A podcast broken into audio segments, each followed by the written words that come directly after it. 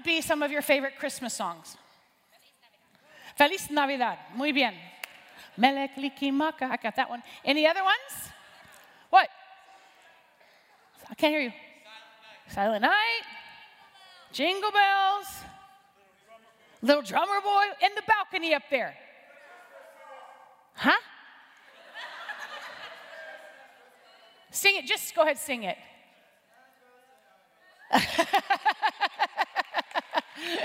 you win. okay, how about albums? Anybody have any favorite Christmas albums? Justin Bieber. Justin Bieber. You are strong with Justin Bieber right there. Mariah Carey, I know. I don't care how old it is, and it's old, but it's my favorite. So, okay. Michael Bublé, he's another one. Somebody just gave me Andreas Bocelli, and I have to say, he can sing. Um, when they were passing out that gift, it went, I missed that conveyor belt. I don't know. Well, there are many, you know, songs that we sing at Christmas, and they're reminders that Christmas time is supposed to be happy. Songs like "It's the most wonderful time of the year," or my personal favorite, "Have a holly jolly Christmas." And then there's always chestnuts roasting on an open fire. Okay, has anybody in here ever roasted chestnuts on an open fire? Let me raise your hand if you have. Really? Really? Okay, then the people that have next year, you're in charge of roasting chestnuts. So, right out there in front, we're gonna have the roasting chestnuts thing. Evidently, it's a big deal, right? And then there's the, you know, walking in winter wonderland. All of these songs, they communicate to us that Christmas is supposed to be joyous and trouble free. We have these pictures in our mind of children playing and church choirs singing, people smiling and getting along. But often it's not that way, is it? It's supposed to be, as the song would say, the most wonderful time of year and the hap- happiest season of all. But let me ask you honestly is that what you're experiencing this season? I mean, maybe, maybe not. For some of you, maybe there's been personal problems that have just kept you from experiencing the joy of the season. I think we have tremendously high expectations of Christmas. We want everything to be perfect, but for many, it'll be a difficult time because perhaps something has interrupted the joy. Maybe it was a sickness or death or divorce or loneliness. And then for other people, maybe it's just crisis after crisis has run you over. And so with you know this avalanche of problems, it's hard to have a holly jolly Christmas.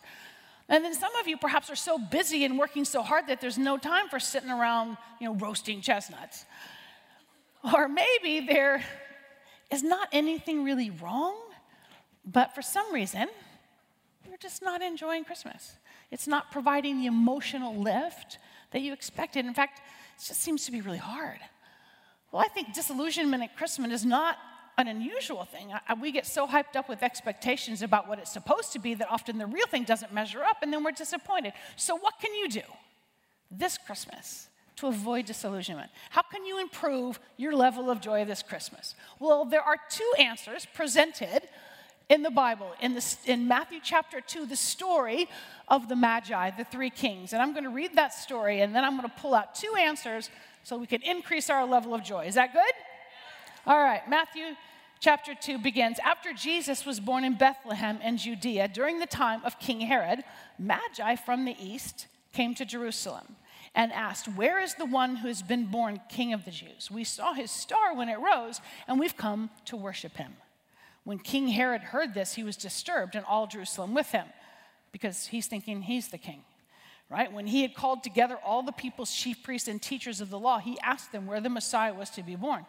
In Bethlehem and Judea, they replied, for this is what the prophet has written. And he begins to quote the prophet Micah. But you, Bethlehem, in the land of Judah, are by no means least among the rulers of Judah, for out of you will come a ruler who will shepherd my people Israel. Then Herod called the Magi secretly and found out from them the exact time the star had appeared, and he sent them to Bethlehem and said, Go and search carefully for the child. As soon as you find him, report to me, so that I too may go and worship him. After they had heard the king, they went on their way, and the star they had seen when it rose went ahead of them until it stopped right over the place where the child was. When they saw the star, they were overjoyed. On coming to the house, they saw the child with his mother Mary, and they bowed down and worshiped him. And then they opened their treasures and presented him with gifts of gold and frankincense and myrrh. And having been warned in a dream not to go back to Herod, they returned to their country by another route. Okay, so the first verse in that section said that there were magi, wise men, who would travel from the east. Now, this would have been from the area around Babylon, which is actually the present day Iraq. So, where did they get their information about the coming Messiah? Well, we don't really know for sure, but some scholars have speculated that it might have come from the writings of the prophet Daniel. Because remember, Daniel had been taken captive into Babylon and spent most of his life there. And he started out just as a servant of the king, but God blessed him, and he ultimately ended up not only a magi, but the chief magi. And so, as Daniel studied and wrote, he could have left very important information that hundreds of years later, these magi would be reading. In fact, Daniel's prophecies practically told them when the Messiah would be born, and then the prophet Micah told them where. So they knew a king was coming out of Bethlehem. And there were writings that would signal the star, which meant the time. Now, these magi, they served in just in powerfully influential ways. They were advisors to royalty in the East. They were the wisest and the most intelligent of people. So, what would prompt someone to leave the comfort of their home, these magi, and go on a dangerous journey to what I'm sure they thought was the middle of nowhere? If they were coming from Babylon, it would be a journey of over 500 miles. They would go over deserts and it would have taken weeks. So, why did they make this trip? I think it was because they had faith in something bigger than themselves. See, they had seen the star, I mean, the evidence was real. So, now where was he? They were willing to risk everything to find him. They were willing to leave the safety of their homes to risk this perilous journey to seek a king. They were seeking Jesus. Now, Deuteronomy chapter 4, we're going to read this verse all together. They'll put it up on the screens, but let's read it together. Okay, one, two, three. But if from there you seek the Lord your God, you will find him if you seek him with all your heart and all your soul. You'll find him if you seek him. See, the wise men didn't just believe the prophecies about the coming king, they went to find him. And so I think that the first way to have more joy this Christmas is to seek Jesus. I mean, what do you seek? Our level of joy at Christmas is directly related to what we're looking for. So ask the question what do you want to get out of Christmas? What is it that would make your Christmas wonderful and satisfying? Is it snow? then you might be disappointed. Is it having the family all together and everybody agreeing and just being happy clappy all day? Hmm, I don't know about that either. Or maybe it's just being, you know, under this holiday spirit, or maybe it's finding the right present to give, or getting the present you hope for, or maybe watching seven Christmas movies in a row. You know, but the problem with all these that they, they can leave us disappointed. Right? Because have you ever had that kind of experience that you were disappointed with Christmas because it didn't deliver what you thought it should? Well, I'd like to say the problem is not Christmas, the problem is our expectations. We're looking for the wrong thing. Right? The Magi show us how to increase our level of joy at Christmas by looking for the right thing.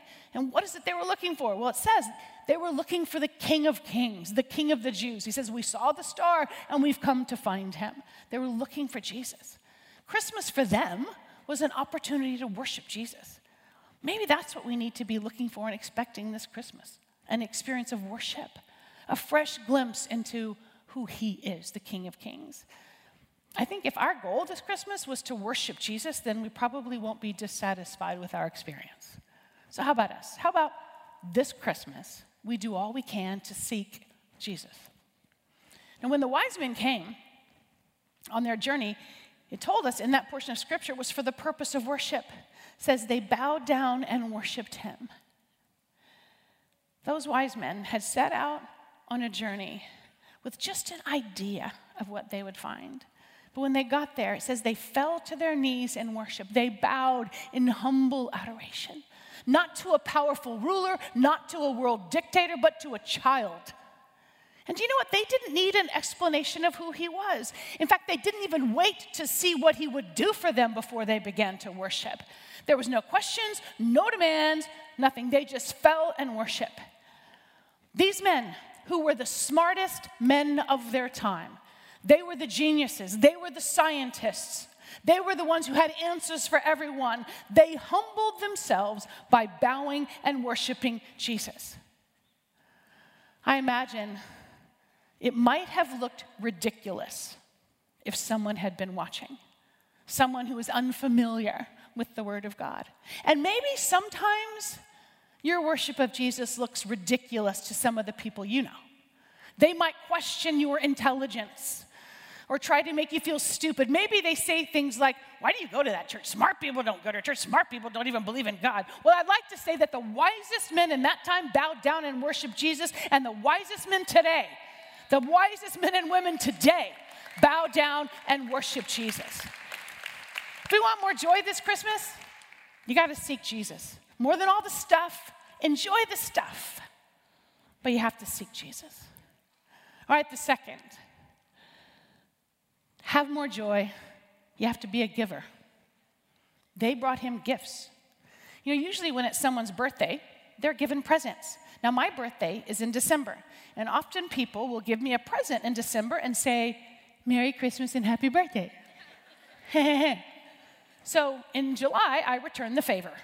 Merry Christmas and Happy Birthday to them. and then aren't there just people who just are hard to buy for?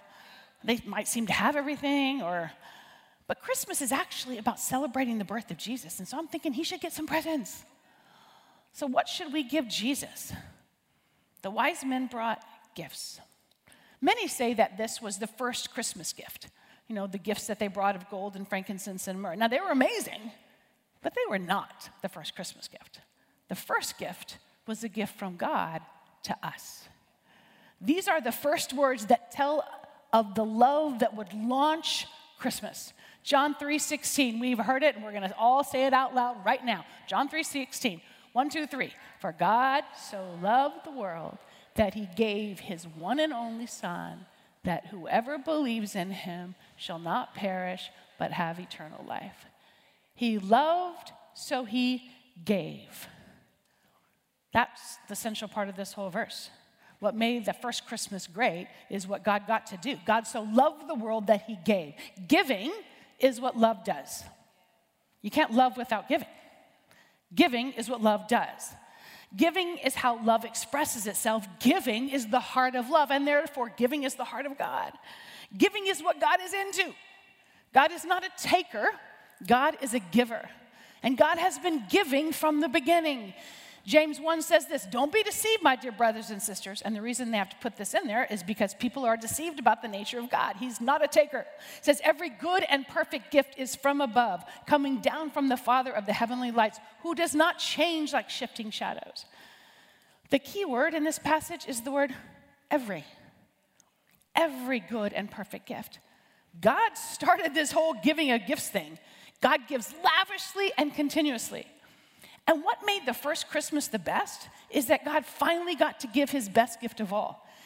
It's like when he gave Jesus, God outgave himself. It's, he set a new record for compassion and generosity. It's like he was so excited about this gift, he couldn't keep quiet about it. Have you ever had a gift like that that you either made for someone and you were so excited to give it to them, or you shopped and shopped and found the perfect gift and you just couldn't wait to give it to? Well, that's how God was right here. He was so excited that he had to send a whole sky full of angels to talk about it right? And Luke 2, an angel of the Lord appeared to them, and the glory of the Lord shone around them, and they were terrified. But the angel said, Hey, don't be afraid. I bring you good news that will cause great joy for all the people. Today, in the town of David, a Savior has been born to you.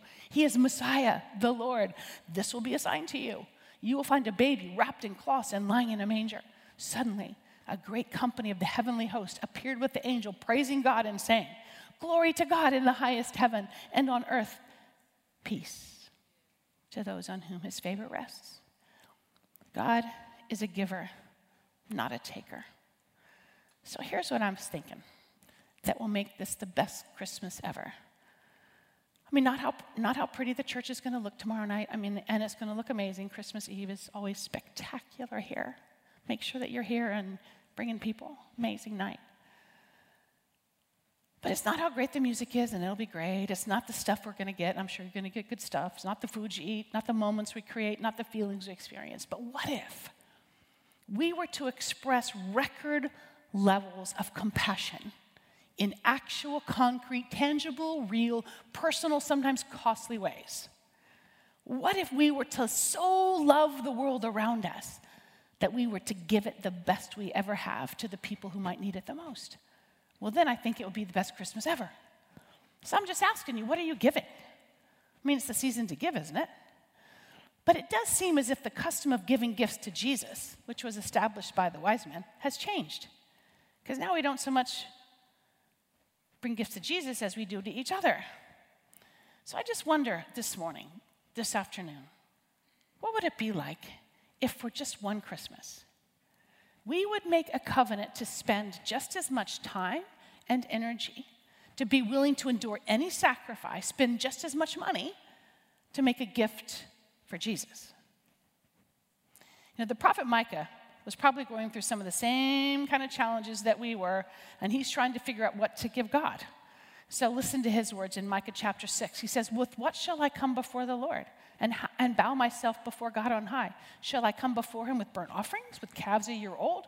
Will the Lord be pleased with thousands of rams or ten thousands of rivers of oil? Shall I give my firstborn for my transgression, the fruit of my body for the sin of my soul? And then God answers. says, But he has showed you, O man, what is good and what does the Lord require of you but to do justly, to love kindness and mercy, and to humble yourself and walk humbly with your God? So Micah is asking, What do I bring you, Lord? It's sort of like a Christmas list, right? Calves a year old, thousands of rams, rivers of oil. But the answer comes back, and no, God doesn't want any of those things. The gift God wants are three in number. He wants you to act justly, love mercy, which another word for that is kindness, and He wants you to walk humbly with your God. So I wonder what Christmas would look like if we wrapped up those three presents and presented them to God. Justice, present of justice. You know, justice means to make right what has been wrong. And there's so much in the world that just isn't right, so much that doesn't seem fair. And so I wonder what it would be like if we who are part of the church would wrap up a little gift called justice and bring it to the manger so much in the world that doesn't seem fair. You know, child being orphaned or another child being placed in foster care yet again.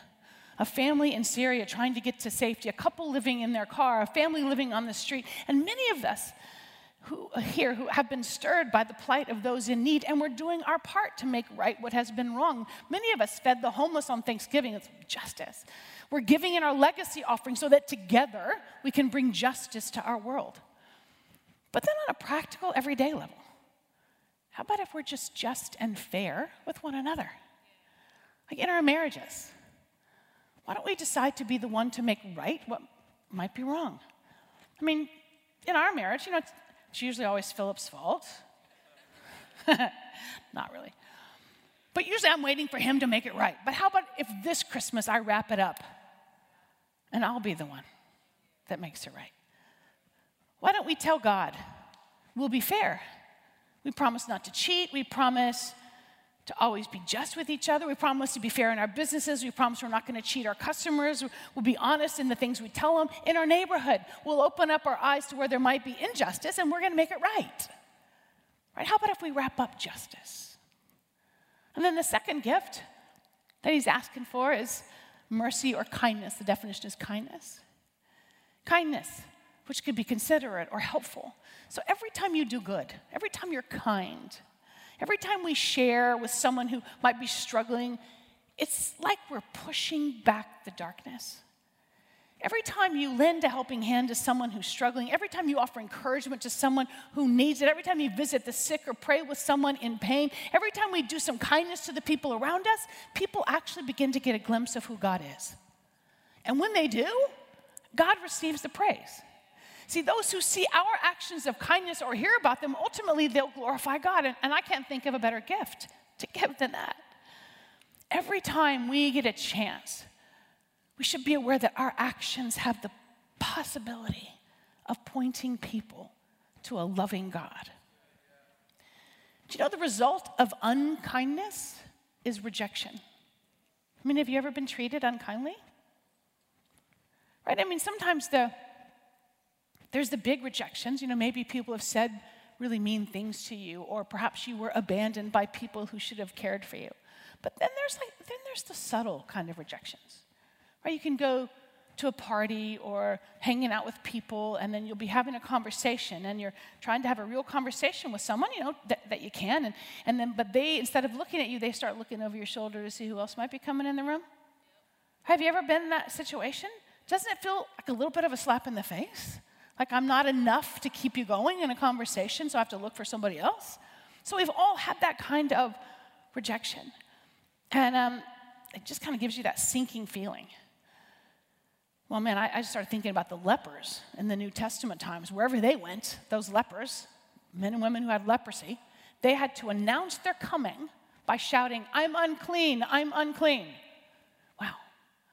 How must they have felt when people looked at them and turned and ran away, afraid to touch them, not even wanting to be within distance of them? They, were, they weren't welcome in their own homes, they weren't welcome with their own families.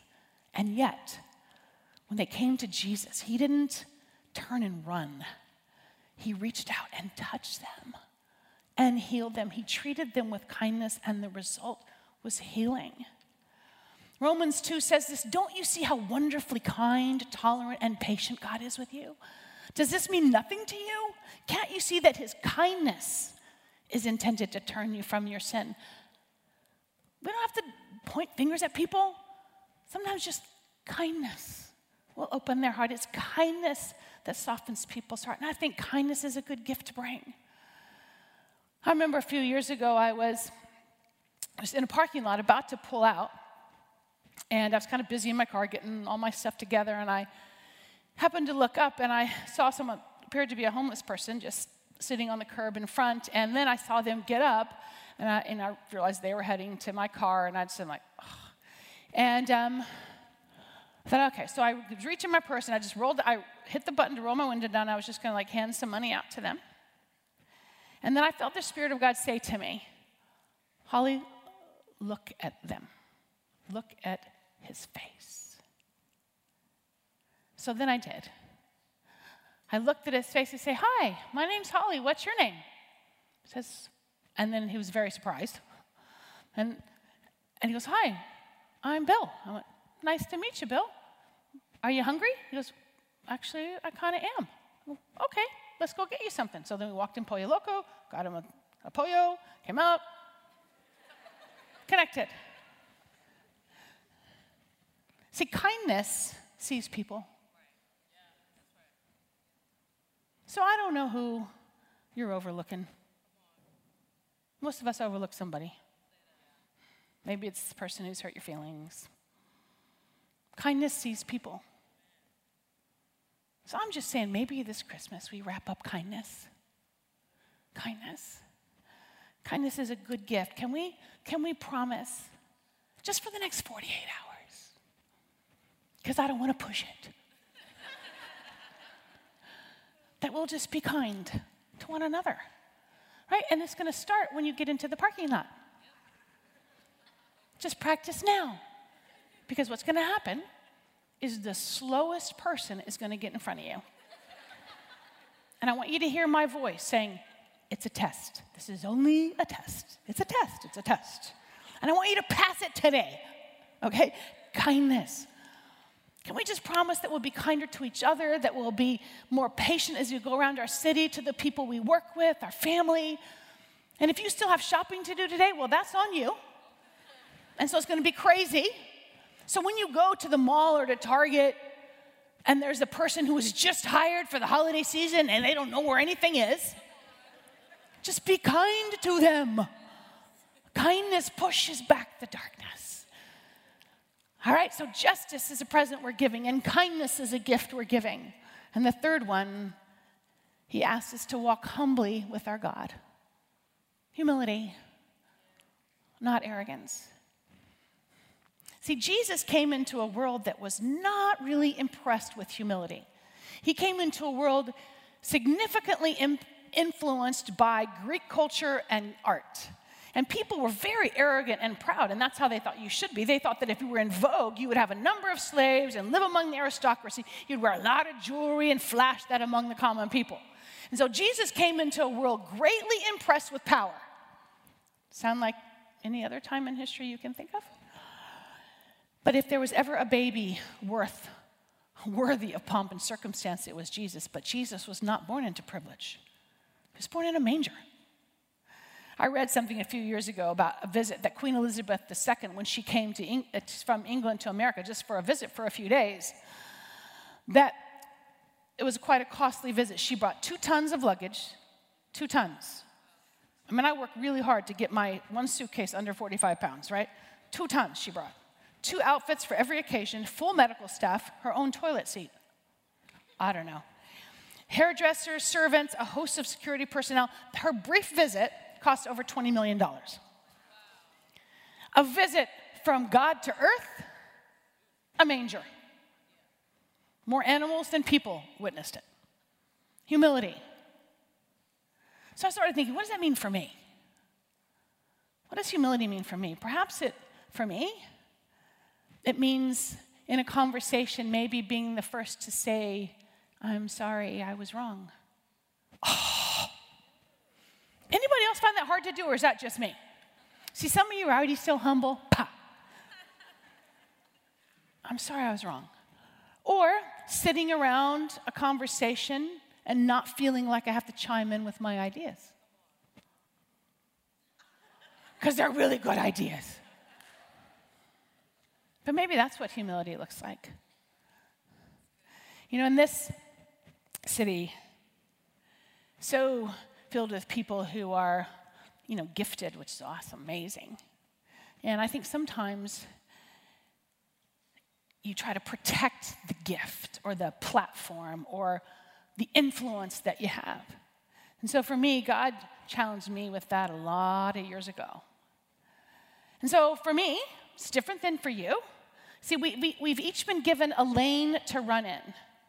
And the lane that I've been assigned, God has given me gifts to fulfill my purpose, which is in my lane. It's not your lane, it's my lane. Right? But Christianity is a relay race. So my lap is not the end of this. It's the end of my lap, but it's not the end of the race. Right? So every gift I've been given is actually to hand off a baton. So for me, all these years ago, God challenged me about that. Don't be so don't be so pr- protective of what you've been entrusted with. Don't be so you know, possessive, that's the word, possessive with it. And so for me, again, I've been teaching here at Oasis Church 30 something years, right? I teach, I've been privileged to teach all over the world in conferences of tens of thousands of people. I've written 10 books, I've done television shows, yada, yada, yada. And I'm grateful. But for me, God told me a long time ago that it's not just for me, that my job was to go, wow, look what God's entrusted to me. I'm holding the door open. Come on. It's about another generation stepping up to what has been entrusted. And when we try to be possessive of what God, and that this is mine, this is mine, it's all mine, then we're missing the whole point. Right? Humility saying it's not about me. The last voice. I am a voice. And sooner or later, there will be a generation that I'll put a baton in their hand and they better be equipped and ready to run what's been given to them. But they won't if I don't have the heart and the capacity and the ability to, come on. It's all of us together. Humility. It's not just about you, it's not just about me. You know, Julian opened this service talking about John the Baptist. He prepared the way for Jesus. How weird would it have been if he went, No, no, no, it's all about me. Sorry about you, Jesus, it's all about me. Well, maybe you and I were each supposed to be preparing the way for someone. And that's what humility is. It's going, it's not just about me, it's me preparing the way for someone else. Christianity is a relay race and it's all about the baton. It's not about the runner. It's about the baton of faith being handed to another generation. You know, sometimes I have been, it's kind of weird to think, but in today's age, but sometimes I've been the first woman on a lot of people's platforms. In these big church conferences, the first woman. And there's a part that you go, really, what took you so long? But okay. But again, I got very challenged by God. Because my job, when I stand up there as representing half the body of Christ, in a way, I stand up there, it's not, with any other agenda but to just do it in such a gracious, humble, honoring way because there will be others to follow. But I can mess it up for a generation or I can open the door for them. And I'm just saying it's the same for you. You can open the door for a generation and talented people coming behind you, or you can shut the door. But let's be those people who have such a humble heart that realize it's not about us. Be the first to say, I'm sorry. In fact, let's practice right now. Turn to the person next to you and say, I am so sorry I was wrong. Look, now you said it, okay? The next time will be easier. so if you and I are to have more joy, we're going to have to be determined to seek Jesus. Seek Jesus. Enjoy all the stuff, but it's actually all about Him. And we're going to have to make a decision to give the gifts that matter justice, kindness, humility. Let's make that decision.